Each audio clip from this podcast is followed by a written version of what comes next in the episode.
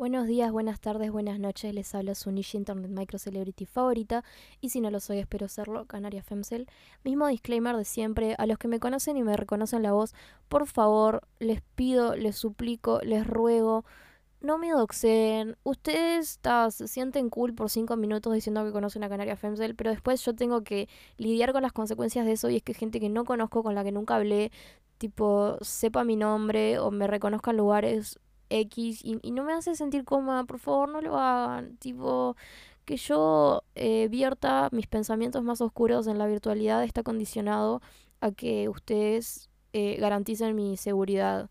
Tipo, si ese contrato social se rompe de que ustedes respetan mi identidad y yo eh, los trato como si fueran las voces de mi cabeza, tipo, cuando eso deje de funcionar de esa manera, yo voy a cerrar la cuenta. Porque ya les dije, Tipo, esto dura mientras yo pueda seguir siendo anónima y pueda seguir sintiéndome cómoda. Y cuando esto deje de ser así, la cuenta se cierra para el orto, tipo, porque yo al final no gano eh, lo suficiente eh, como para que eso equivalga a mi seguridad.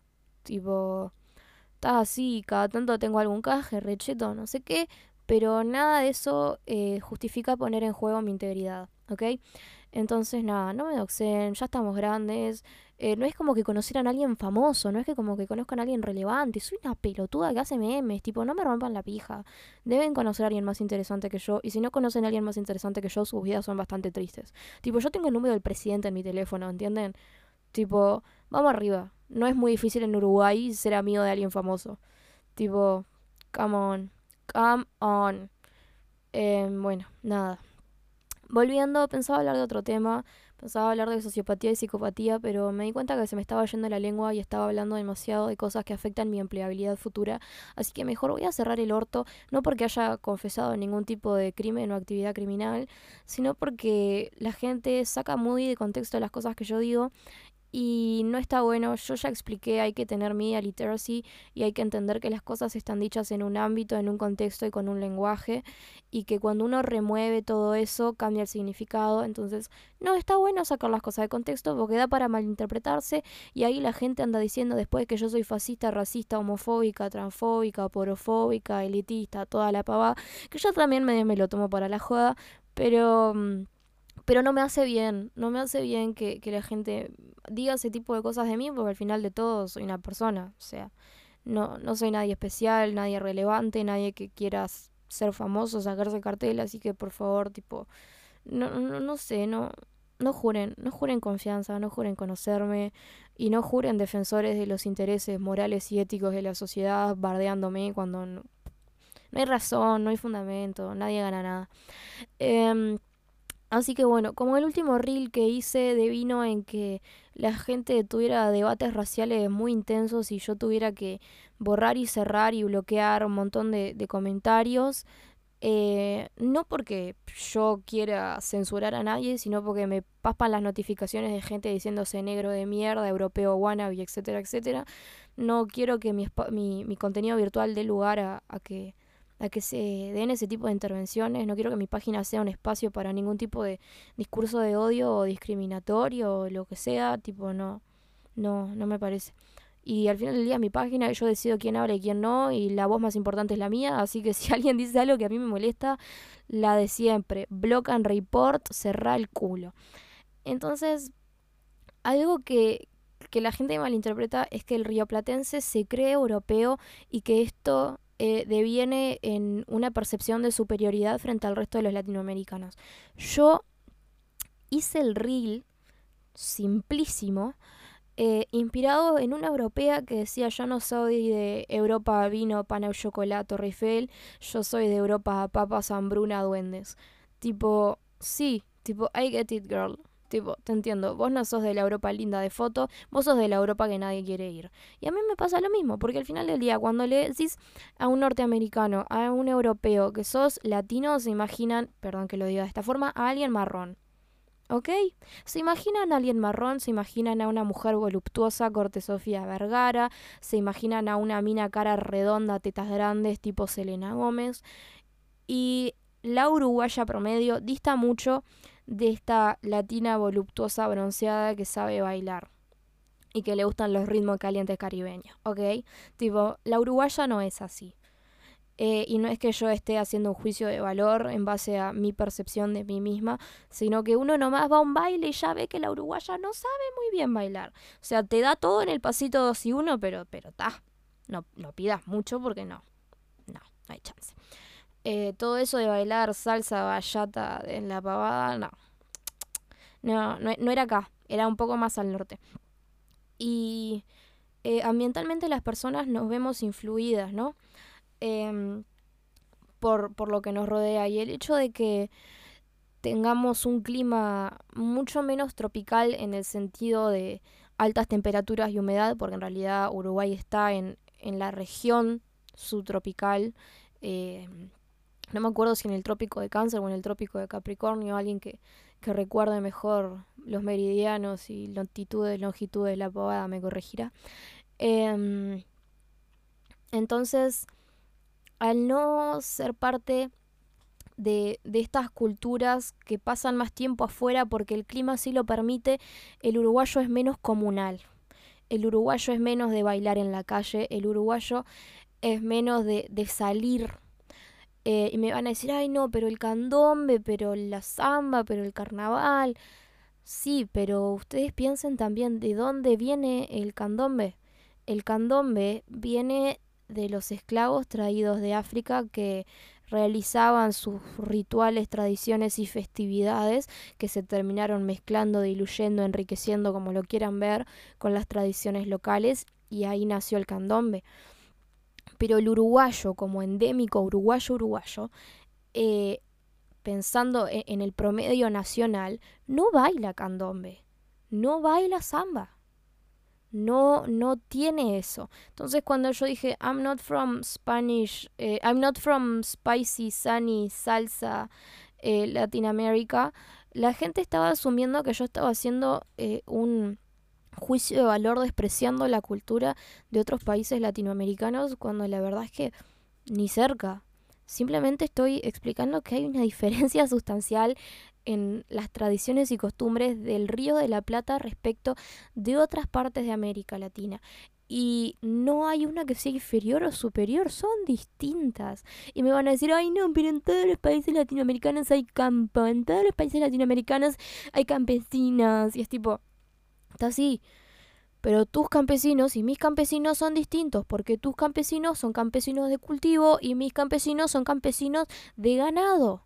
Ay, no, pero hay en la... Sí, ya sé. Ay, pero nos vamos a poner con nimiedades en un meme de un reel de 10 segundos de una guacha caminando por un campo. No me rompas las pelotas. Em, yo lo he dicho en varias ocasiones. Em, yo fui host de estudiantes de intercambio varias veces, no una, ni dos, ni tres, más de tres veces.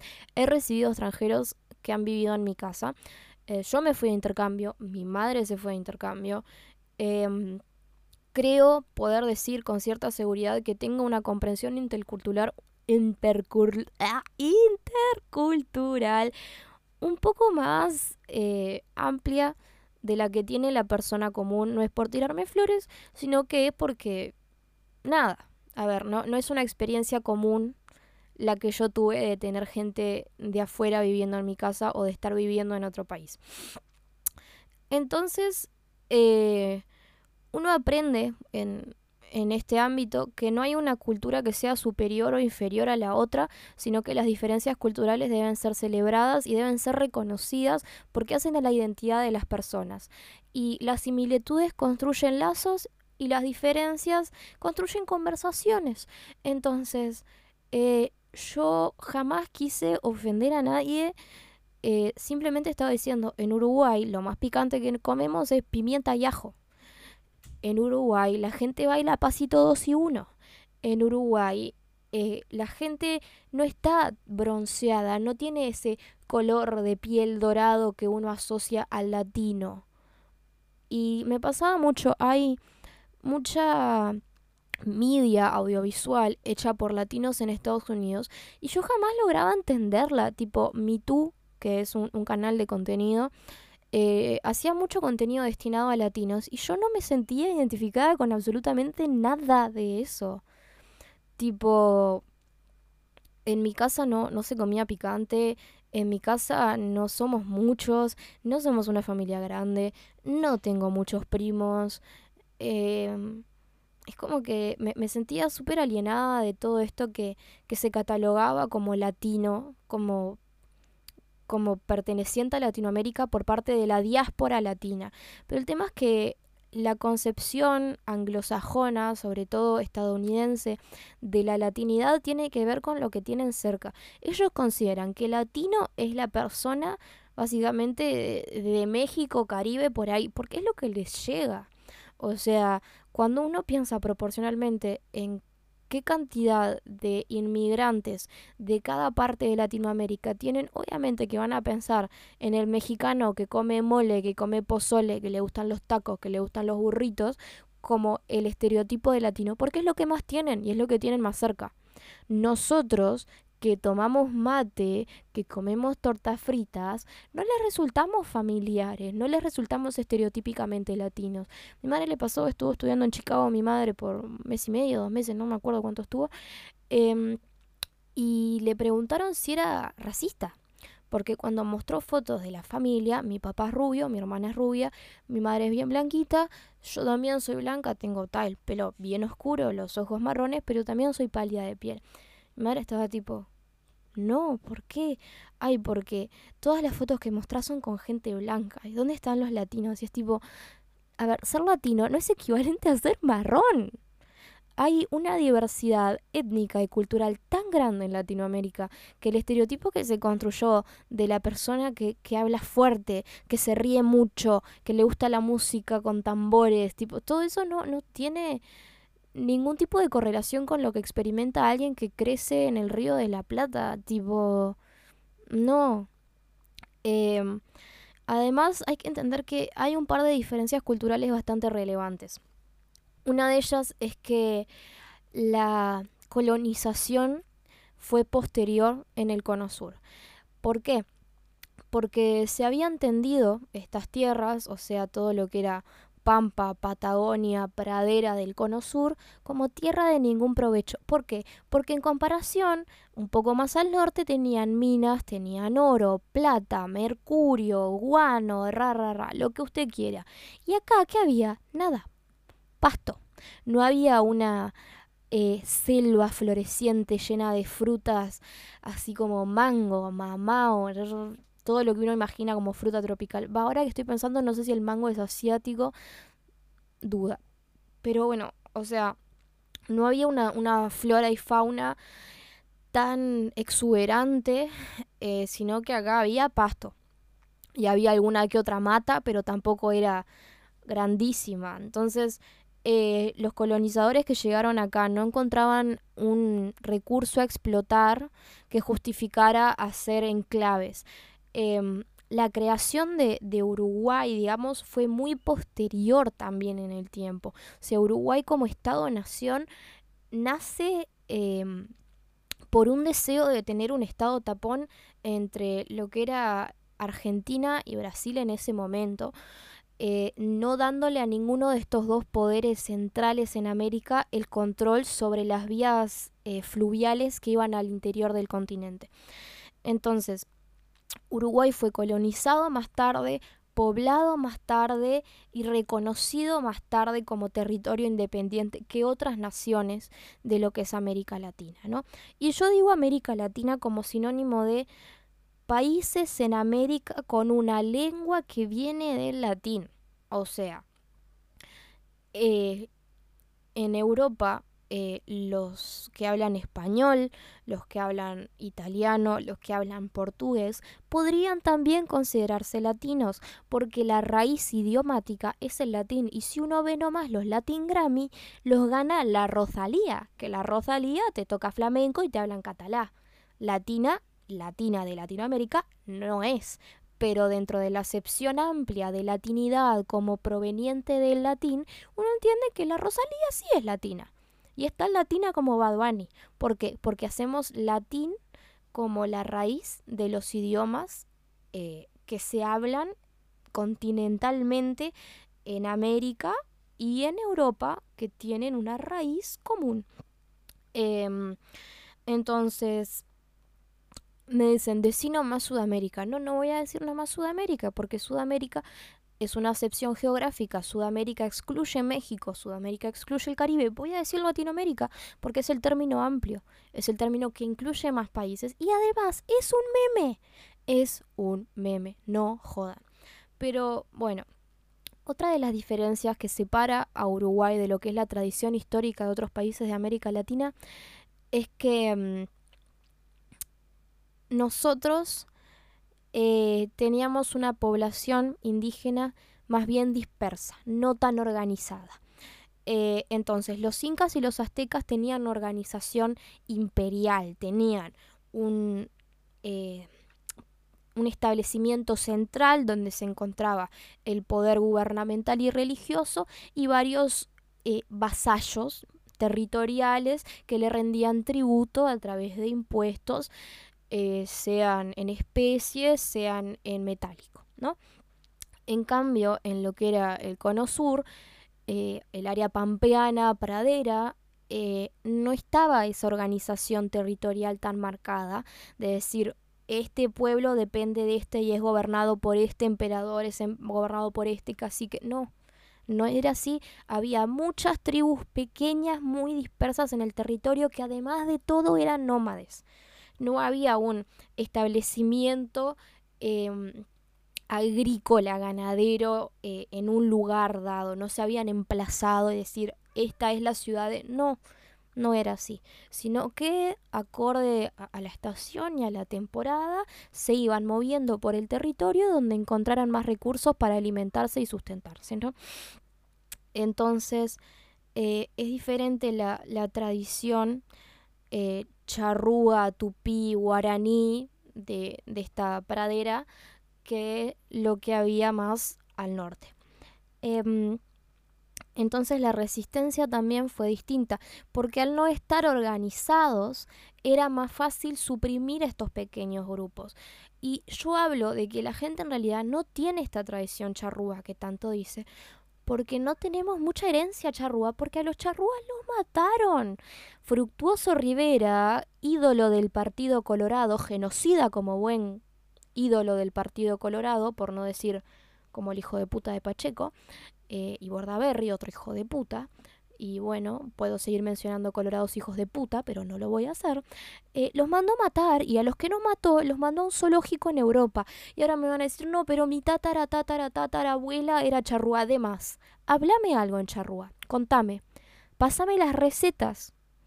La tradición eh, no está. No tenemos esa tradición charrúa, esa tradición local que sí tienen otros países de América Latina. Y em, si uno ve la composición étnica, racial, puramente racial, que hay en Uruguay, es en un 87,7% blanca. La gente acá es blanca, hay muchísimo cáncer de piel porque la gente en Uruguay es blanca porque no tenemos melanina, porque no tenemos suficiente melanina para el lugar en donde nos encontramos geográficamente, porque no somos la población endémica de este lugar. Si fuéramos la población endémica de este lugar, tendríamos características que nos harían eh, más fuertes para poder resistir a los factores del ambiente como la luz solar. Pero ¿qué pasa? Nosotros estamos en una zona tropical con genes que no son tropicales. Nosotros estamos en una zona en donde la población eh, eh, endémica era más oscura que la que hay acá hoy. Entonces, ¿qué pasa? Hay mucho cáncer de piel en Uruguay. ¿Por qué? Porque la gente es blanca y la gente que tradicionalmente vivía en el Uruguay antes de la colonización no era blanca. Em, es, es como que, disculpen que yo sea parte de la escuela eh, Adriana Clavijista de la historia, porque yo estudié historia de las relaciones internacionales en América con Adriana Clavijo, que como bien dice su nombre, es un clavijo, realmente es un dedo en el ano, pero la mina como que te, te reconfigura un poco la cabeza en el sentido de cómo te enseñaron la historia. A nosotros nos enseñaron la historia eh, de una forma bastante diferente a cómo realmente se desarrolló. Em, en el sentido de que la mayor parte de, la población indígena en América Latina no se muere como parte de un genocidio sistematizado, sino que se muere por los patógenos que traen los europeos. O sea, te traen la gripe común y vos nunca padeciste gripe común, no tenés los anticuerpos para eso y te moriste. Es la realidad. Entonces, eh, no, estoy, no estoy negando el genocidio, al contrario, estoy diciendo, el genocidio sucedió, fue nefasto, fue sanguinario, fue espantoso. Estoy diciendo que no fue la mayor causa de muerte de las poblaciones indígenas de América Latina. Porque no había chance, más allá de que tuvieran pólvora, de que los europeos hubiesen matado a los miles de millones de personas, va, no sé si miles de millones, pero a los varios millones de personas que había en América solo por la fuerza de sus armas. O sea, es estadísticamente imposible, los cálculos no dan. Em, entonces, también hay una diferente filosofía en la colonización del sur y del norte. Em, América del Sur, América Latina, se coloniza mediante la creación de poblados y el mestizaje. Se fomentaba el poblamiento de los establecimientos de los colonos a través del mestizaje con las poblaciones locales, sobre todo con las mujeres. ¿Por qué? Porque las personas que venían en los barcos, había una, dos, tres personas que conseguían las licencias, que eran los encargados de la misión, pero después todos los demás eran tripulantes X que un día iba a la plaza el que tenía la licencia, o ni siquiera el que tenía la licencia, un encargado X, a decir, queremos gente que venga con nosotros a esta expedición, vamos a estar meses en el mar, pero vamos a encontrarnos con todas las riquezas que el nuevo continente tiene para ofrecer. Em, entonces traían a cualquiera, o sea, realmente en los barcos venía cualquiera.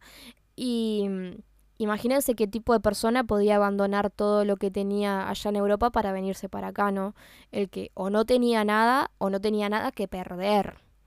Em, entonces, la población acá es ampliamente mestiza en América Latina, mientras que em, en el América anglosajona fue diferente. O sea, se buscaba que no se mezclaran con em, la población local, con los indígenas, porque se entendía que, eran superiores, que ellos estaban llegando a la tierra prometida, que era como que les estamos dando el Edén para que ustedes lo construyan.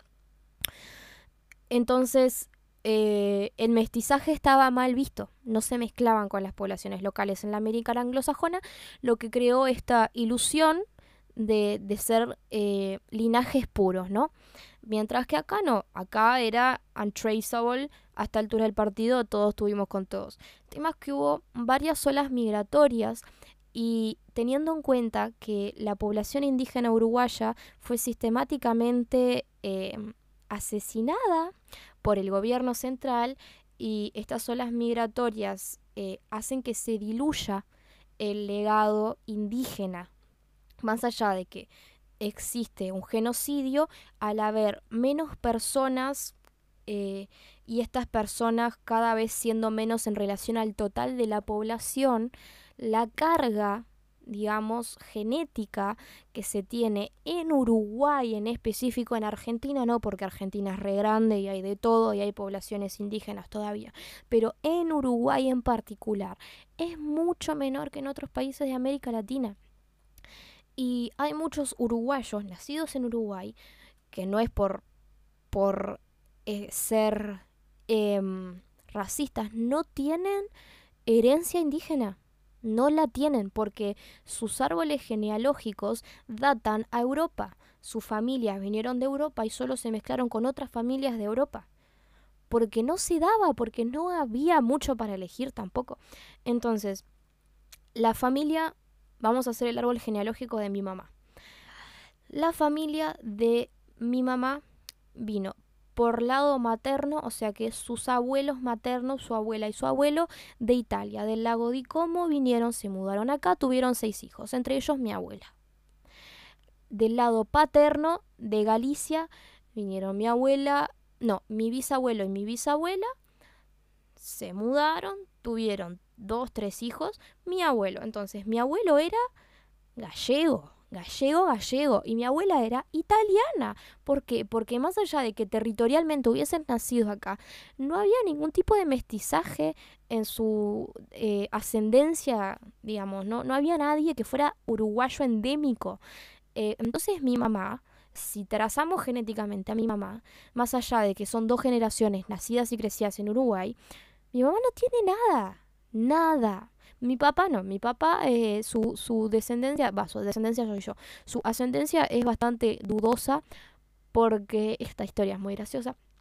Mi papá es rubio de ojos celestes, ¿ok? Recuerden esto, dato importante. Mi papá nació en 1974. Muy importante este dato. Los papás de mi papá eran milicos, pero milicos, milicos, no milico, eh, milico, milico, ¿ok? Eh, la mamá de mi papá trabajaba en el hospital militar y era negra. Pero cuando yo les digo negra, es negra. No parda, negra. Negra, negra. Em, entonces, decimos que el linaje de mi papá es bastante dudoso y le he preguntado varias veces si quiere averiguar de dónde viene y me dice que no, que no quiere, que cuando preguntó le dijeron deja de averiguar cosas que no querés saber, que el padre de él se murió y la madre de él tiene cáncer y no le va a preguntar a una vieja con cáncer. Así que em, dudamos, pero eh, la familia de, mi papá, si suponemos que mi papá es hijo biológico de sus padres, el papá de mi papá no es rubio, no se le parece a mi papá. Digan lo que quieran, mi papá está autoconvencido de que ese es su papá. Dice, no, pero me parezco un tío de él, no te pareces un choto vamos a dejar que mi papá viva en su delusion. Em, eh, la familia de mi papá viene del sur de Brasil. Mi papá no podemos trazar de dónde viene realmente, no hay chance porque también su familia era medio dispersa. Em, pero Visualmente mi papá es blanco, cuando estábamos en, en, Europa le hablaban tipo a él en el idioma local de si estábamos en Holanda en holandés, si estábamos en Bélgica en francés, etcétera, etcétera, y mi papá los miraba así como que... Así que mi papá es white passing, mi mamá es genéticamente eh, europea, tipo por donde lo mires mediterránea salió la doña. Y yo nací acá y yo me considero uruguaya, 100% uruguaya. Si me preguntan, yo soy de acá y dónde son tus padres de acá también, dónde son tus abuelos de acá también. ¿Por qué? Porque no considero que este faltante de herencia indígena me haga menos uruguaya, porque es una característica compartida por los uruguayos. O sea, sí, el otro día estaba hablando con mi mejor amigo y el papá de mi mejor amigo y mi mejor amigo no se parecen. Y mi amigo hace muchos chistes muy fuera de contexto, pero ¿qué los puede decir? ¿Por qué? Porque mi amigo es marrón, ¿ok? Mi amigo es color cartón.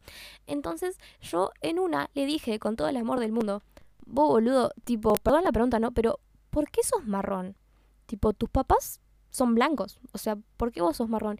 Y él me dice, no, en realidad mi mamá parece blanca, pero tan blanca no es porque es medio indígena, porque mis abuelos, por parte de madre, tienen eh, familiares indígenas, entonces es como que, ah, mira, cheto. Tipo, y la vez que hice la explicación de por qué Uruguay era étnicamente diferente a la mayor parte de los países de América Latina, mucha gente me dijo eso. Sí, tengo antepasados indígenas, pero tipo muy far removed. No es que diga, ta, mi mamá es indígena. Es tipo, no, los abuelos por parte de madre tienen familiares que fueron indígenas. Es como que todos si hacen este, este linaje de tipo si hay o no hay personas indígenas en su familia, lo tienen como que muy atrás y muy diluido. Entonces pasa eso también, al no mantenerse la tradición intangible y al estar tan diluida la herencia genética, no es como que exista realmente eh, esta sensación de soy charrúa, soy tupí, soy guaraní, soy... No, en el Uruguay rara vez vas a encontrar eso.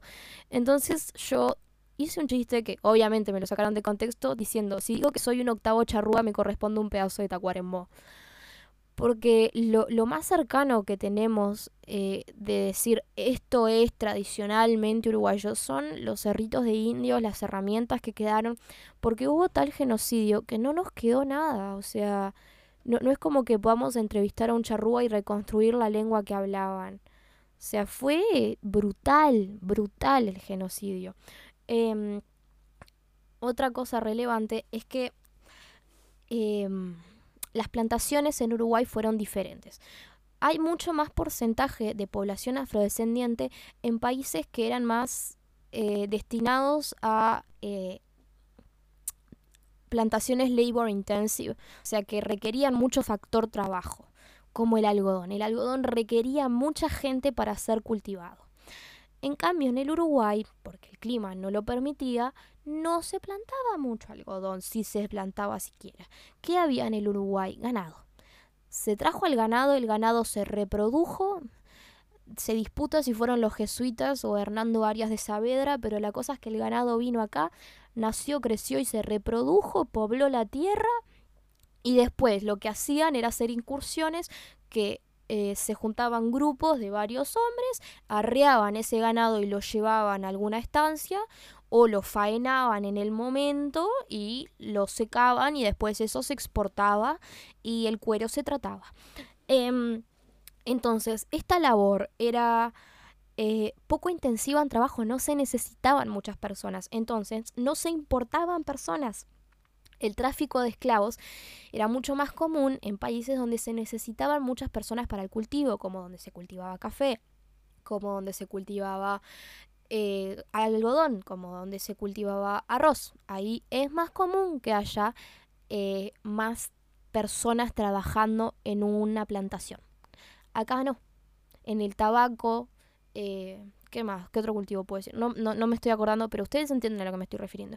Acá no, acá los cultivos no requerían mucha gente. Como no requerían mucha gente, no se importaban esclavos. Como no se importaban esclavos, no había mucha gente negra. Había contadas personas que tenían el poder adquisitivo para eh, importar esclavos y la necesidad de tenerlos. Porque la realidad es que eh, tenían que que trabajar una vez cada tanto los que se encargaban de la industria ganadera. O sea, no era que estaban 24/7 dale que dale, sino que hacían incursiones cada tres meses, cada cuatro meses y con eso comían. Por eso el gaucho también se dice que era un hombre que estaba al margen de la ley porque el gaucho no necesitaba la estructura estatal para poder sustentarse, sino que cobraba por partida, no era un empleado, sino que por partida, por cabeza de ganado, faenado, arreado, lo que sea, es que el gaucho cobraba. ¿Se entiende? No era un peón rural. Al gaucho se lo contrataba para un trabajo, hacía ese trabajo y después la plata se la quemaba como tenía ganas. El tema es que en Uruguay eh, se abolió la esclavitud antes que en Brasil, entonces cualquier persona que estuviera en territorio uruguayo ya podía ser liberada, ¿no? Eh, lo que hacía que la gente que estaba esclavizada en el Brasil cruzara la frontera y llegara a Uruguay para que los hijos nacidos en el territorio fueran libres. Em, entonces, hay, eh, en relación a la población total del Uruguay, cierta proporción de población afrodescendiente, pero que es mucho menor a otros países de América Latina. Factor 1 por la eh, abolición temprana de la esclavitud, factor 2 por la poca intensidad de, de factor trabajo en em, los cultivos. Prosiguiendo. Em, ¿Qué les iba a decir? Se me fue. Blanqueé, blanqueé, blanqueé. Ah, sí, que... Em, nada, yo eh, estuve de intercambio, mi madre también estuvo de intercambio, yo he recibido gente en Uruguay. ¿Qué pasaba? Eh, los europeos cuando llegan, los norteamericanos también cuando llegan, preguntan mucho por el tema del crimen, que si me van a robar, que si me van a asaltar, porque si soy reconocible por la calle, porque todos se van a dar cuenta. Y es tipo, guacho, a menos de que seas nórdico ultra rubio de ojos celestes, tipo, pasás desapercibido. Sea, tenés que ser un islandés casi albino para que te digan, ta, sí, este es turista. Y a veces, mira que si caminas por Arocena te cruzas un parque, son de por ahí nomás. Em, o, o, por Colonia Suiza, también por ahí por Colonia, mucho. Entonces es como que también está esta percepción de que, ay, no, porque son todos marrones, y tipo, no, no, no es así. Y, y como que se decepcionan un toque cuando se dan cuenta que no son especiales. Es tipo, no, man, Mira que no, no sos ningún tipo de, de, recurso escaso, no es que no hay gente rubia de ojos celeste, tipo tengo a dos en mi casa, tipo. no, no sé, no quiero pincharte el globo y decirte que no sos un modelo de, de Calvin Klein, pero, pero es la realidad. Es más, cuando teníamos a, a, un italiano viviendo en casa, lo habíamos elegido porque era muy parecido físicamente a mi papá. Entonces después, cuando salíamos en plan familiar a hacer paseitos, el guacho era uno más de la familia, era re parecido. Entonces era como que no, no, no parecía foráneo hasta que cada tanto hablaba y te soltaba alguna palabra mal conjugada y ahí sí te das cuenta que no era de por acá. Pero no, no es tampoco tan evidente. O sea, los extranjeros piensan que van a venir a Uruguay y todos nos vamos a dar cuenta de que es eso extranjero. Y es más probable que nos demos cuenta de que sos extranjero porque estás vestido raro o cualquier otra cosa. O sea, si usás mucho Carhartt, vamos a pensar que, que no sos de por acá porque acá es carísimo, hijo de puta. ¿Quién mierda compra Carhartt? Tipo, los ves a a los europeos con su ropa tipo Carhartt o LS o tipo esas marcas de allá que es como que acá no, no se ven nunca y las reconoces nomás por contexto. Porque tampoco es que una persona X de la calle diga, ah, sí, está vestido tipo europeo. No, no hay chance. O sea, mm, a menos de que estés realmente eh, marcando bobera y queriendo que se note que no sos uruguayo, Uruguay es un país tan diverso, sobre todo ahora que hemos tenido olas migratorias de, de gente de India, de gente de Venezuela, de República Dominicana, eh, mucho expat jubilado, rico, eh, que viene acá a decir Uruguay es tan tranquilo y los uruguayos están hospitalarios, quiero morirme acá, tipo, que es como que hay, hay mucha diversidad, o sea, sobre todo en Montevideo y, el área metropolitana que es donde se concentra todo, tipo, me acuerdo, me acuerdo que, que estaba antes, yo antes salía con un flaco que, que vivía en Punta Ballena y la madre iba a comprar cosas a una granja que en realidad eran unos alemanes que habían venido a jubilarse acá a Maldonado, tipo, y habían puesto una granja orgánica porque tenían más producción de la que necesitaban y les gustaba ayudar a los vecinos a que comieran sano. Entonces es como que no voy a decir que Uruguay es un país cosmopolita porque no estamos ni cerca, pero cada vez hay mayor diversidad como para que el tema eh, racial llegue a un segundo plano. No realmente para que se deje de discutir porque hay mucha gente que vivencia un montón de discriminaciones y microagresiones a razón de, de su color de piel o de sus rasgos, lo cual me parece absolutamente nefasto. Em, pero yo no, no voy a hablar de eso porque no es mi lugar. Como persona que no ha sufrido ese tipo de cosas, lo único que puedo hacer es dar un espacio acá para que cualquier persona que haya sufrido ese tipo de tratos, eh, si quieren el podcast está abierto, el micrófono está disponible y me encantaría aprender más, pero sé que no es mi lugar ponerme de defensora blanca de nadie porque yo no soy nadie para hablar de, de las personas racializadas y las luchas que, tienen. Eh, pero bueno, nada. Eh, ahora que todos entendemos que Uruguay es un toque, un chiquito diferente al resto de América Latina y que esto no implica ser superiores o inferiores a nadie, espero que también haya más respeto por las diferencias culturales. Tipo, está así, digamos que, que decir cosas como el filtro anti-Perú o macaco o cosas así, tipo, en el contexto son graciosas, pero después cuando uno se pone a pensar en, todo el bagaje eh, cultural y todas las implicancias que tienen ese tipo de términos, es como que, pa, no está bueno. Tipo, capaz que debería un poco cuestionarme las cosas que me dan gracia. Sobre todo, hay, hay un video, hay un video, no, no es muy bueno, que una mina dice, dejé de ser racista cuando vi que mi hija salió color cartón. Y yo le iba a preguntar, tipo, ¿de qué color piensa que es usted, señora? O sea, usted acá en Uruguay también es color cartón. Pero después me di cuenta que la mina, no sé si es que era tipo mexicano por ahí, que, que, que hay como que otro estándar para qué implica ser racializado o no racializado. Tipo, me acuerdo una compañera que era un poco bronceada, tipo bronceada milipili, tampoco que bronceada, bronceada y le decían negra. O sea, acá en Uruguay cualquier persona que sea un tono que no sea tipo 110 porcelain fair, eh, base del tono más claro, corrector con undertone cool, ya le decimos que es negro, es tipo, es, mortal, es mortal la falta de noción que tiene el uruguayo de lo que verdaderamente es tipo ser negro, o sea, acá a cualquier boludo le decimos negro. ¿Por qué? No sé, tampoco siento que, que sea o sea, algo despectivo, ¿no? Porque hay mucha gente que se autorreconoce así y que dice tipo, yo soy el negro y que me digan así todos mis amigos, porque la verdad que nada de decirme afrodescendiente, porque de africano tipo no tengo nada. Y, y también me parece súper válido, pero de todas formas siento que también somos muy liberales con el uso del término negro o negra, tipo acá en Uruguay. Mi madre me decía cariñosamente negrita. Tipo, y es muy común en, en la gente grande decir negrito o negrita como, como afectuoso, ¿no?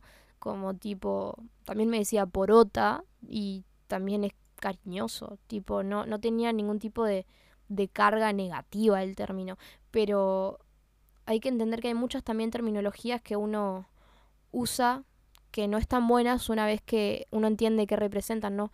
Como usar negrear en sinónimo de decir que me están explotando laboralmente o me hacen trabajar como negro en sinónimo de que me están explotando laboralmente. Tipo, cuando uno empieza a, poner en perspectiva las cosas que está diciendo, las cosas que le dan gracia y las cosas que asume, eh, se empieza a dar cuenta de, cómo terminamos a veces discriminando sin darnos cuenta o poniéndole una carga racista a cosas que antes no la tenían. Yo hice un chiste re bien intencionado sobre las diferencias culturales de, del cono sur con respecto a América Latina toda y las eh, los prejuicios o las preconcepciones que suele tener el anglosajón al respecto, porque el post lo hice en inglés con cierta intencionalidad, y me saltaron a creer, ah, se cree Eurosouth, se cree América Latina VIP, pero callate, ¿qué te crees blanca? No sé qué, somos todos mestizos, no sé qué, y yo estaba como, macho, ¿qué? Tipo, ¿qué? Pero bueno. Eh, este es eh, el momento de que todas las personas que que tipo tienen mierda para hablar de mí como que soy una persona racista, clasista, eh, puedan desquitarse escuchándome decir marrón y negro. Em, pero bueno, quiero que, no saquen de contexto las cosas, porque sacado de contexto todo se malentiende y creo que, el mensaje central del podcast es tipo admitir que somos culturalmente distintos y analizar el por qué no implica ninguna concepción de superioridad frente a los demás. Eh, saludo grande a la gente de Soho Punta del Este, eh, a los chicos de Caboga que siempre me reciben con los brazos abiertos, a la gente de la Fantasy y de la Summer y... ¿A quién más le tengo que mandar saludos? No me estoy dando cuenta ahora, pero nada, recuerden, mi cafecito está siempre abierto, siempre pueden mandarme plata, a pesar de que nunca lo hacen, los TQM, bye.